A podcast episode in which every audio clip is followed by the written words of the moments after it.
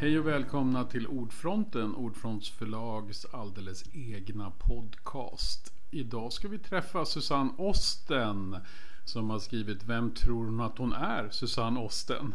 En självbiografi i tre akter. Och jag heter Pelle Andersson och är förläggaren.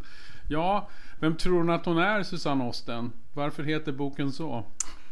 Jag var så nöjd med den här titeln. Jag tyckte att den var så rolig att ha som start på dagen när jag skrev. När det började liksom bli en bok så tänkte jag att den har hängt med ett bra tag. Ett år har jag väl tänkt den titeln eller mer, två kanske. Dels är den ju lite fräck att sätta ut sig själv verkligen i fokus. Mm. Och är det någonting som jag kommer att tänka på just nu när jag säger det så är det att eh, jag har alltid varit för mycket. Jag har alltid varit eh, folk har tyckt hon håller på och hon håller på med flera olika saker. Och det finns säkert också i barndomen, lugna ner dig, någon lärare som säger sluta snacka, nu håller vi på med det här. Och så. Det är det. Men sen är det också eh, den filosofiska frågan. Vad är ett jag? Eh, vad, vad finns i en människa? Hur många jag finns det inte? Och hur, när formas jag? Och det senaste jag tyckte var roligt och skulle vilja dela med till alla är att jag tycker de ska lyssna på Filosofiska rummet mm. som går in på det här, finns jaget? Och sånt har ju legat bakom en sån rolltanke när man jobbar med teater och människor. Då vet man ju att det de framträder som, mm. det är inte hela sanningen. Nej, och dessutom flera gånger om dagen och så vidare. Och jobbar man med psykosteorier och alltihopa så vet man ju att man kan vara galen men sen kan man komma tillbaka till sig själv. Alltså det här är rörligt, vad en person är.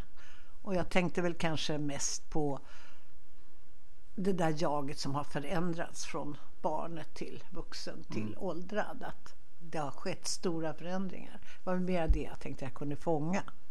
Är det också därför du har valt att ha den här rolllistan i början för att förklara att det finns många mm, Det var ju du sorters... som sa. ja, jo, men... Det var ju du som sa. Skulle det inte vara lättare? Den. Ja, ja mm. men när du sa så här, um, på ditt diskreta sätt får man ju ändå säga hmm, hur ska man kunna orientera sig i allt det här? Så, så sa du eh, rollista och mm. det klick sa du, för att jag har hela tiden gått på det här att det här skulle kunna bli som en teaterstycke. Mm. Jag skulle kunna vara fri att forma texten och det här betraktandet och alla de här idéerna som jag gör när jag gör en pjäs. Och rollista, just det, ja, det var väldigt roligt och, och, och det tände eh, jag på. Och sen så fullföljde jag det där. Kanske skulle kunna skriva scenanvisningar också. Och sen var det, tror jag, Helena som sa att eh, en självbiografi i tre akter. Precis, det var Helena, det var, din redaktör, som aha, sa. Ja. Det tyckte jag var väldigt bra av redaktören. Att det, det gav ytterligare en inriktning. Så jag hade rubriken, mm. och jag hade teatern, och jag hade aktindelningen, mm. scenavvisningar och rollerna. Ja, men då var det bara att skriva. Mm. och vad är det för skillnad? Att, du har ju skrivit mycket, men vad är det för skillnad att skriva liksom en självbiografi jämfört med att skriva annat? Pjäser och sådär. Är det, är det jobbigt att ha en, liksom, någon slags verklighet att förhålla sig till? Eller är det... Ja, det är jobbigt. Ja. Uh, alltså jag hukar för recensioner. För mm. jag märker att jag är mycket mer sårbar. Men å andra sidan är jag alltid väldigt nervös för recensioner. För att det här uh, hänsynslösa utgivandet av någonting Även om det är en pjäs med en annans text, det är ju personligt. Även om det är min egen text som jag har hittat på ändå och gjort om, så är det personligt. Men att skriva självbiografiskt är väldigt utlämnande. Och jag vet ju delvis inte vad jag har skrivit och var det landar. Så jag hukar lite när liksom, som idag när jag skymtade i det digitala att det stod att jag var en inte älskad liten flicka. Det sårade mig mm. på något sätt. Eh, det var nog säkert eh, en iakttagelse bara och jag kommer att få ta massor av sådana saker. Men jag går inte ner och badar i det där nu, det gör jag Nej. inte. Utan nu sysslar jag med de som kommer och pratar med mig om boken och det är så konkret. För att jag brukar fråga dem, vad behöver ni veta för att gå in i en bok? Mm. Nu har ni mig här, varför kommer ni hit? Vad kan jag hjälpa er med? Och då kan vi tala om hur jag lagt upp den, om det är intressant. Eller någon kanske vill veta någonting om feminismen, var jag står idag. Någon är bara nyfiken på mitt utseende i verkligheten och tycker det är roligt. Allt är godkänt. Det är som en teatersituation mm. även det. Så det är jag jätteroad av. Att prata om boken utifrån helt spontant vad de frågar om. Jag har ett litet upplägg och jag har en agenda. Jag vet vad jag ska använda boken till. Det, det, jag har en uppgift, en mission med den.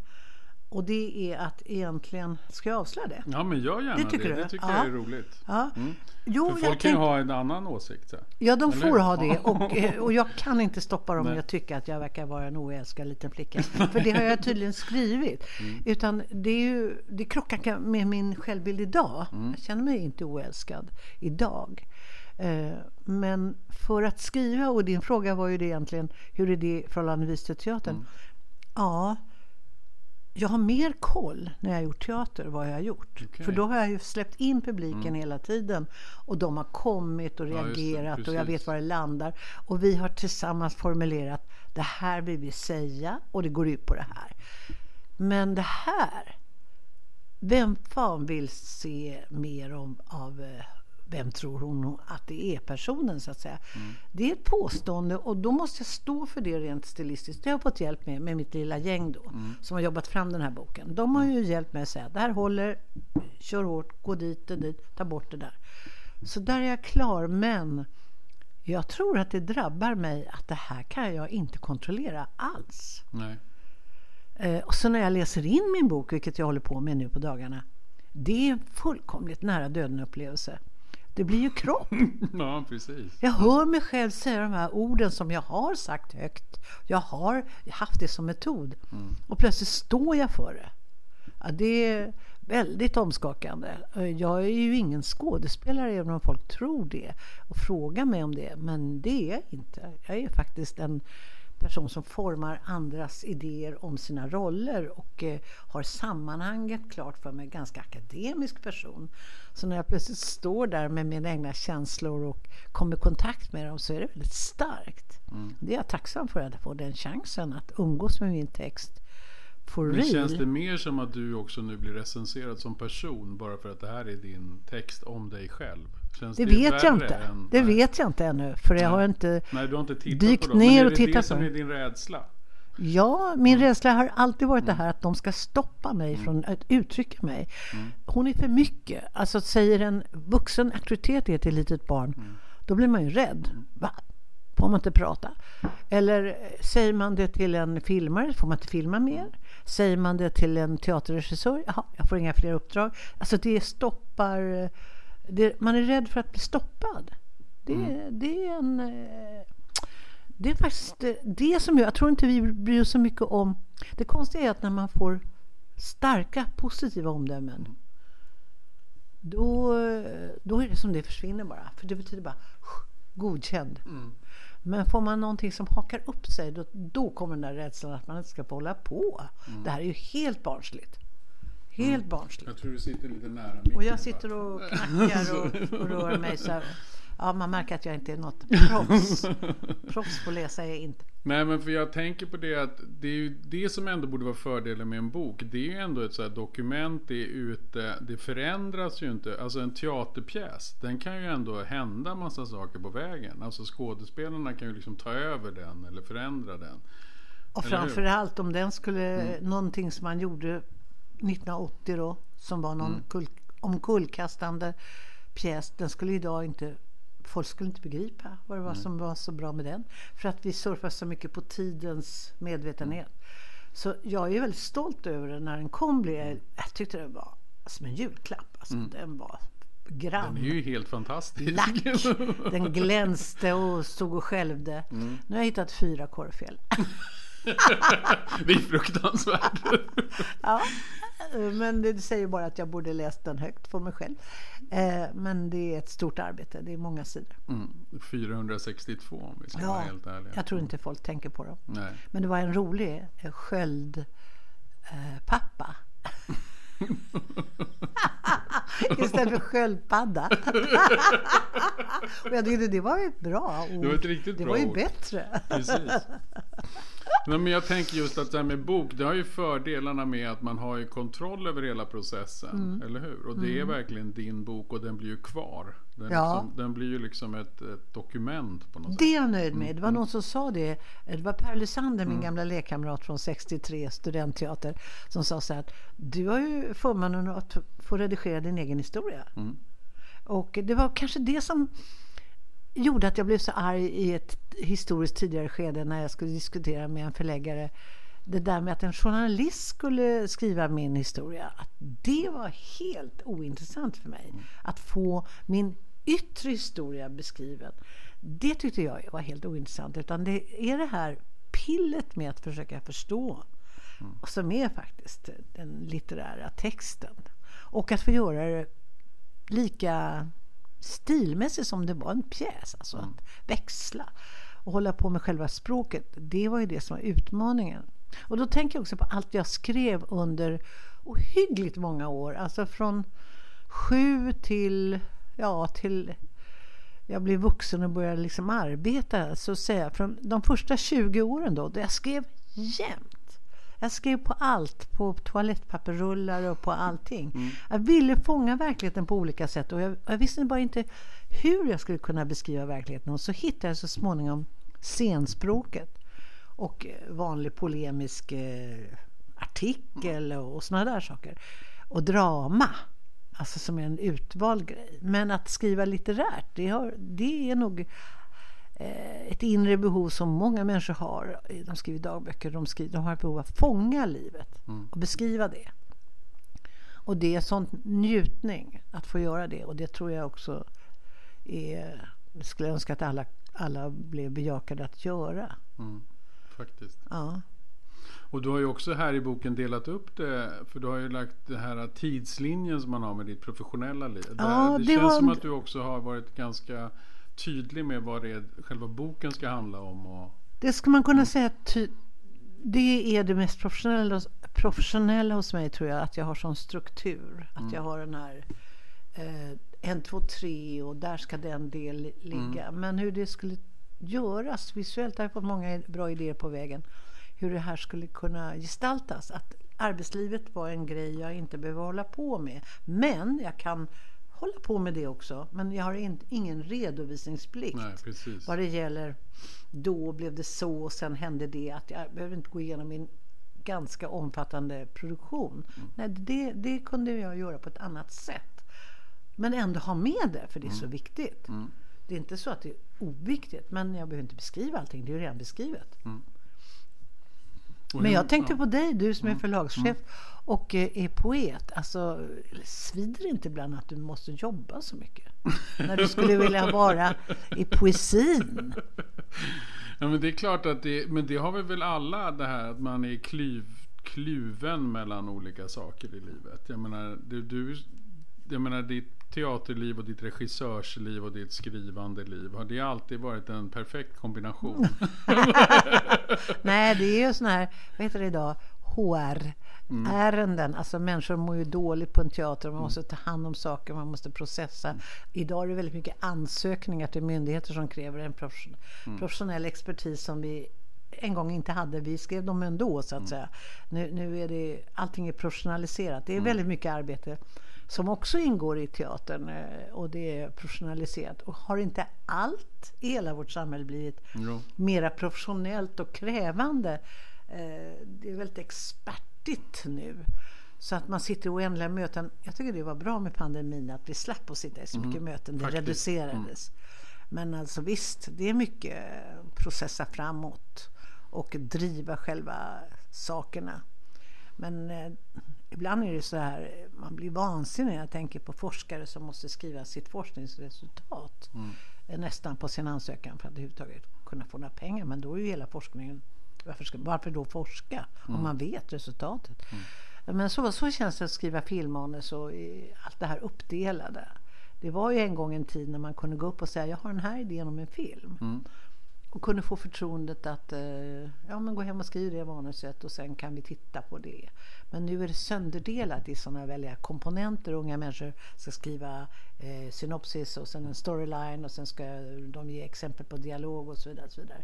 Det är sönderdelat. Det är inte reella kreativa processer i samhället och processen är det som jag försöker komma åt. Mm när jag skriver engagerat om, om konstprocessen att den är ju borta ur så många samhälleliga funktioner som ja, vården eller i skolan. Eh, man ska liksom producera kunskap. Det är väldigt Excel-arks inspirerat. Mm. Som om vi kunde kontrollera varenda process. Och det är ju en illusion. Det kommer bli revolution mot det. Mm. Om det inte blir någon pandemi som slår ut allting annat eller en solstorm som slår ut internet. Det önskar jag ibland. Men tror du att det här har kommit just med digitaliseringen eller är det liksom någonting annat? Ja, det kommer samhället toucher. ska effektiviseras, effektiviseras, Ja, effektiviseras. det kom, med, det kom med en reell realistisk kritik av det som flöt och är korrupt och inte mm. går att komma åt och så. En önskan att kontrollera skattemedlen in och ut och allt det där. Det där är ju rimligt. Mm. Bort med korruption och alltihopa. Samtidigt kan man sitta och se på dokument utifrån som jag gjorde igår mm. och såg den här Azerbajdzjan-historien. Mm. Alltså den diktatorn och hur han sätter eh, journalister i fängelset. Och jag... Och, alltså, den enorma korruptionen. Mm. Att han lyckas via en man köpa massa Europaparlamentariker mm. att rösta ner en liten resolution som handlar om politiska fångar. Eller han korrumperar. Att det går idag. Och det, det, det är sånt fruktansvärt svek mot den demokratiska kärnan. Och då tänker jag att ja, vi sitter och är oroade för olika saker. Men att det är så lätt att lura människor för pengar. Att göra vad fan som helst. Förråda sitt land, sin demokratiska övertygelse. Bara för en Rolex-klocka. Man tjatar om de här gängungdomarnas mm. ohyggliga mm. materialism. Tala om välbe välbetalda parlamentariker mm. som blir köpta bara för att få lite diamanter eller få bo på Marriotts hotell i, i fyra dagar. Jag, igår blev jag så nere av det, att vi är så köpbara mm. vi människor. Jag skulle inte kunna tänka mig att jag behövde någonting om jag hade vad en parlamentariker i Europarådet mm. har. De är ju så välbetalda. Mm. Är det där det börjar? Ja. Nej, men jag sätter ju hela digitaliseringen som good and bad. Det, mm. det är väldigt bra och det är väldigt dåligt. Mm. Och det är likadant med den här effektiviteten. Att vi måste kontrollera alla våra system. Um, människan har ju den här förmågan att dela in allting och, och, och, och sätta rubriker på allting. Uh, det, är både, det är också fantastiskt. Mm. Det är Linné. Mm. Och det är Thatcher.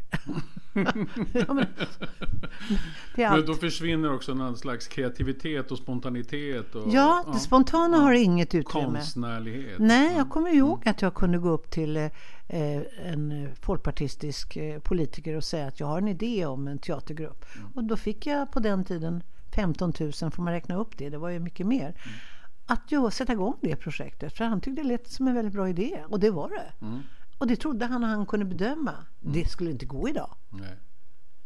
Alltså då får du söka ansökningar och skriva och du måste ha de rätta sammansättningarna. Du måste ha de rätta politiska orden och du måste, göra, du måste hamna i rätt kvot. Och... Tycker du generellt att det också har försämrat till exempel teatern och filmen? Är det så att teatern idag inte är lika rolig och konstnärlig och spännande som den var på 70-talet? Nej, men det, breddad rekrytering mm. hette det ju mm. på eh, den tiden jag var professor och vi vi eh, försökte då nå eh, grupper som inte har en aning om mm. hur man blir konstnär. Och där vet jag att det finns sådana där och nu säger jag, berättar jag om någon ovetenskaplig undersökning, men att om man hade tagit 100 personer på gatan i Paris, mm. delat in dem i två grupper, låtit den, den, gruppen som blev 50 personer få en filmutbildning och de visar sig vara jättebegåvade. Mm. Vad säger det inte om vårt, vårt skolsystem, att vi kanske inte alls kan hitta konstnärer på det här urvalssystemet som jag var en del av. Ja, med väldigt svåra, långa antagningsprov. Och nu är folk så kvalificerade när de kommer in så har de inte blivit regissörer innan så blir de det aldrig. eh, och, och, och, det tror jag är sanningen om regi, att det är mm. något du söker dig till. Mm.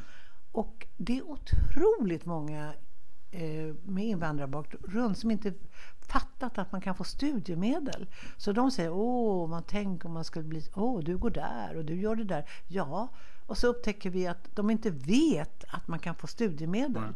Bara en sån sak visar att breddad rekrytering handlar om klass. Mm. Det handlar om klass och kunskap. Och jag visste ju, även om jag inte visste vad regissör var, så visste jag ju vad konst var. Mm. Vad litteratur var, vad film var. Mm. Jag kom ju från en familj som bodde i det.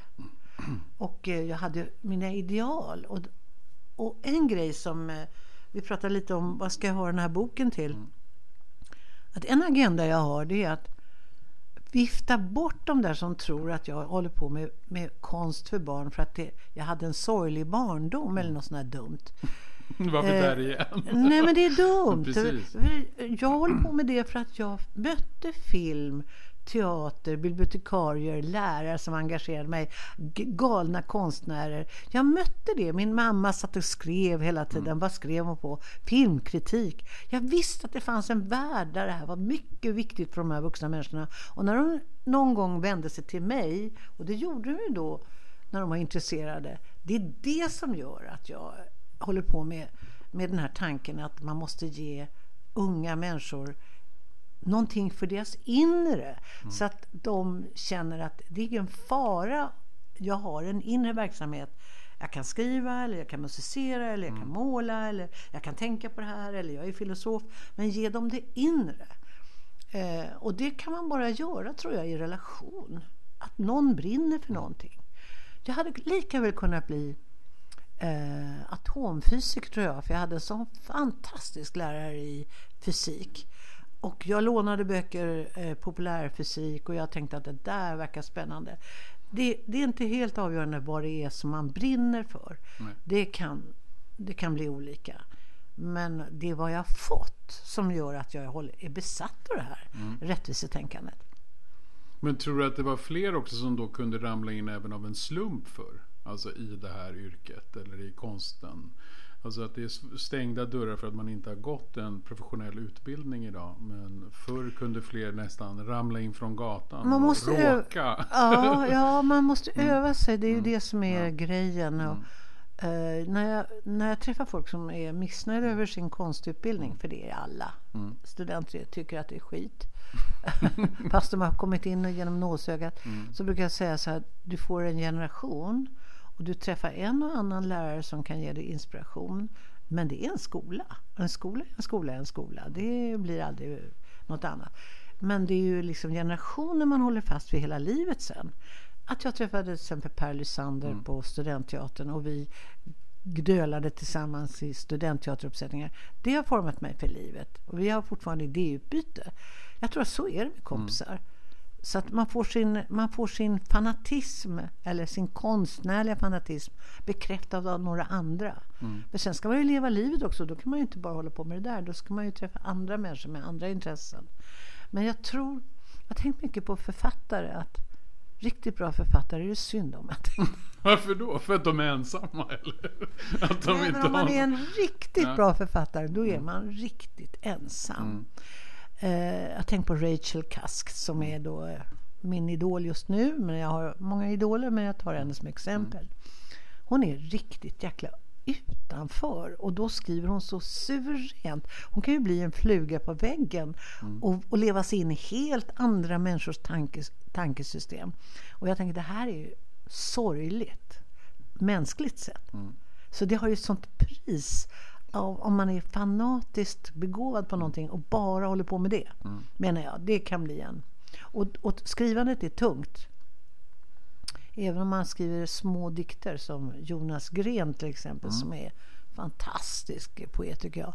Så för, förklarar han för oss då senast eh, på, när vi var på Färgfabriken och eh, vi diskuterade kan konst och klimat bli någonting. Mm. Då förklarar han ju hur ohyggligt mycket han hade skrivit innan den här mm. antropocen då, mm, som precis. vi diskuterade. Hur liten den var. Så mm. att skrivandet är tungt. Men, Men är det också då, om man väljer en annan konstnärlig bana som regissör, då är man ju alltid i en grupp, eller hur? Just det, det har varit väldigt mm. bra för mig. Det har gjort att jag har lärt mig så mycket av andra hela tiden och kunnat ta in också som en folkhögskola, vandrande folkhögskola, andra experter. Sociologer, och terapeuter och historiker. Mm. Så att vi ska förstå de sammanhang vi ska uttrycka oss om. Mm. För att det är klart att jag tänker jämt när jag ser Aktuellt, stackars journalist, du kan ju inte ens det du pratar om. Nej. Du hinner ju inte förbereda dig. Men där kan man ju tänka att även en del av skrivandet, även vissa författare, att det blir ändå lite kollektivt. Man måste ta reda på saker, man måste researcha, man träffar Ja. den och den. Man har ju även sen en liten grupp på förlaget som man samarbetar med. Jag gläder mig att höra det. För att då ska ta bort den där Alltså vissa kanske är bilden. väldigt ensamma, men de flesta ingår nog i något slags sammanhang. Och det kan hända att Rachel Kaskov nu ändrar på det här. Att Mm. hon umgås jättemycket med människor och har jätteintressanta samtal. Och sen så blir det en del av hennes iakttagelseförmåga. Mm. Men jag tänker ändå att det har ett pris. Alltså det, det är en särbegåvning en del av de Ja, absolut. Och även poeter, vissa poeter är särbegåvade för språk och förnimmelser. Och det är sannerligen inte lätt att tjäna pengar på det. Nej.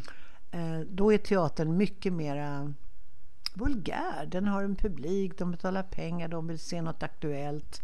Vi, vi står i någon typ av offentlig diskussion, eller gjorde. Jag är inte så säker på teatern idag. För idag så verkar de så okritiskt förtjusta i film. Som filmar allting. Och, och jag var på en föreställning som var filmad nästan helt och hållet. Jag tänkte så här, det här är ju en kris. Varför gör man så då? Man är så? Är det, tillvänd vi nu och förtjust och upptäckt filmmediet och alla vill lära sig filma. Eh, så det, man ser hur fotograferna går efter skådespelarna och filmar och så sitter vi och tittar som på en bio, på närbilder. Men det är inte alls teaterns möjligheter, det är ju egentligen språket och koreografiska rörelser och rummet. Och eh, det har enorma möjligheter. Om man inte använder det utan vänjer människor att det blir ibland närbilder på deras känslor då blir det väldigt utarmat vad just den teaterformen kan. Vi får väl se. Det är, det är en trend nu. Man filmar gärna närbilder. Man går in i miljöer och filmar. Och det är, ibland blir det spännande, ibland blir det väldigt tjatigt. Och vad tror du då att teatern är på väg? Om vi skulle avrunda vårt samtal lite. Vad, vad, vad hoppas du av teatern? Att den går en egen väg? Att Den går inte hittar- min väg. Nej. Den går inte min väg för det är så hö- höga biljettpriser så att Mm. inte ens jag köper för 500 spänn en biljett. Jag tänker nej, det är Är det värt det? Nej, det är ju inte, det är hejdlöst vilka prishöjningar. Mm. Och hur ska man då nå så att säga, den, den, den publiken Mm. man påstår sig nå? Jag har velat göra gratis teater för alla som går i skolan skulle möta teatern levande via skolan. Mm. Det vore det, och förskolan. Det vore väl det riktigt. Så fick man köpa familjebiljetter och allt det här. Mm, Det vore en lösning, så hade jag propagerat för det. Men nej, jag tycker nog att, att det, det, har, det, det är oroande. Eh, det har inte heller eh, utsålt eh, för att eh, folk är rädda. Och nu är det ny rädsla som kommer. Så vi får se vad det är. Men jag tänker estetiskt sett så tycker jag det är fattigt att gå till filmen när det är så intressant att blanda musik, dans, masker, mim. Det finns så mycket fysiska konstarter som den borde gifta sig med istället för att hålla på och, och härma film. Men det är klart, hybrider kan vara intressanta. Det finns det just nu en filmad liten fantastisk föreställning som går på Sita nu. Ja, nu, kan, nu kommer det här inte vara aktuellt kanske, men Terapisterna heter den. Den är gjord med två skådespelare som går ut och in och en filmduk. Okej. Ja, men man kan leka med filmmediet och sin närvaro. Man kan göra väldigt mycket, men att bara filma av det rakt av så här, det tycker jag blir tv-teater. Alltså, ja, nej. Och när sätter du upp en ny pjäs nästa gång? Jag håller på med, eh, tänker ut. Det är Lars Norén som har skrivit en pjäs som han skulle ha gjort själv. Okej. Och, eh, och då har jag en idé om det. Det ser vi fram emot. Tack. Den Tack, blir inte Susanne. filmad. Och kanske inte så dyr att gå på heller då. Nej. Ja, det blir det nog. det blir det nog, ja, ja. det blir det nog. Tack så hemskt mycket Susanne Osten för att du kom till Ordfronten och pratade om Vem tror hon att hon är? Susanne Osten, en självbiografi i tre akter. Tack! Ordfronten återkommer. Hej då! Thank you.